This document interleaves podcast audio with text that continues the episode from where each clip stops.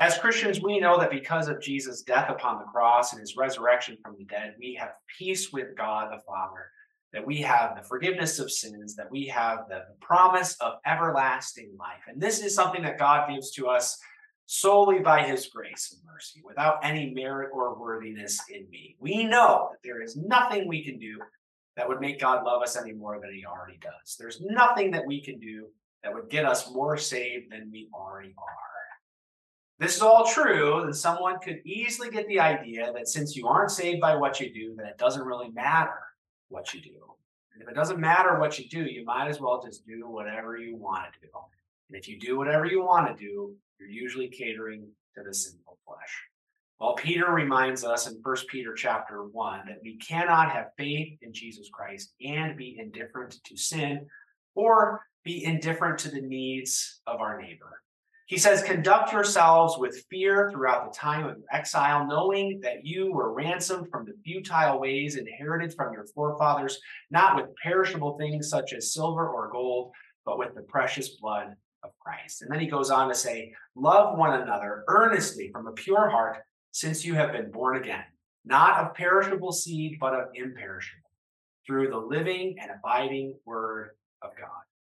In this text, Peter reminds us that living in sinful ways is an empty way of life, a futile way of life, and that as Christians, we are to love one another earnestly.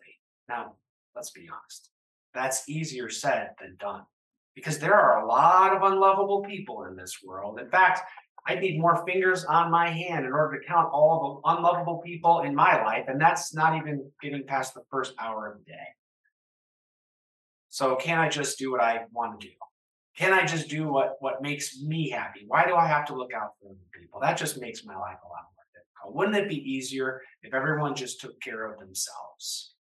Some people might say that life is really just all about pursuing happiness for yourself. So can't I just do what makes me happy? Well, the problem is, is that usually those things that make me happy are things that have nothing to do with God and everything to do with the sinful pleasures of this life. And there's a problem with those pleasures in this life. Now, let's again, let's be honest. Sometimes we really enjoy sinning. And sometimes that sin can give us some pleasure, but what we don't always think about is that that pleasure is not lasting. And that when we indulge in these sinful pleasures, uh, they have to be repeated over and over and over again and they have a way of becoming addictive and enslaving. That if we don't look to Christ for our happiness and our fulfillment, then we realize that Peter is correct, that it is a life of utility.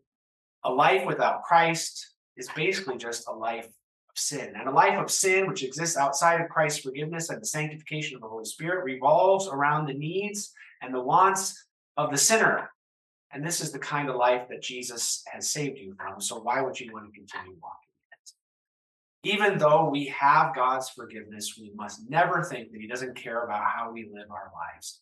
He gives your life meaning and purpose in Christ. In fact, He even gives you hope beyond this life, a new life yet to come when you will be raised from the dead, when your body that you have right now will be glorified in that's why Peter says that we are exiles in this life, because we are exiles in this world of sin. It's not our permanent home. As exiles, we're only here for a while.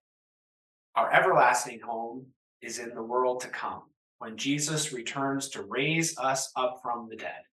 Peter tells us, as he quotes Isaiah the prophet, all flesh is like grass and its glory.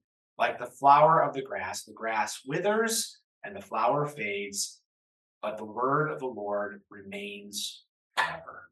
So during this time of your exile on this earth, until Christ comes again, or until you go to be with him, let us conduct ourselves with fear as the good news of Christ's salvation is preached to you and the gifts of the Holy Spirit are delivered to you through his church.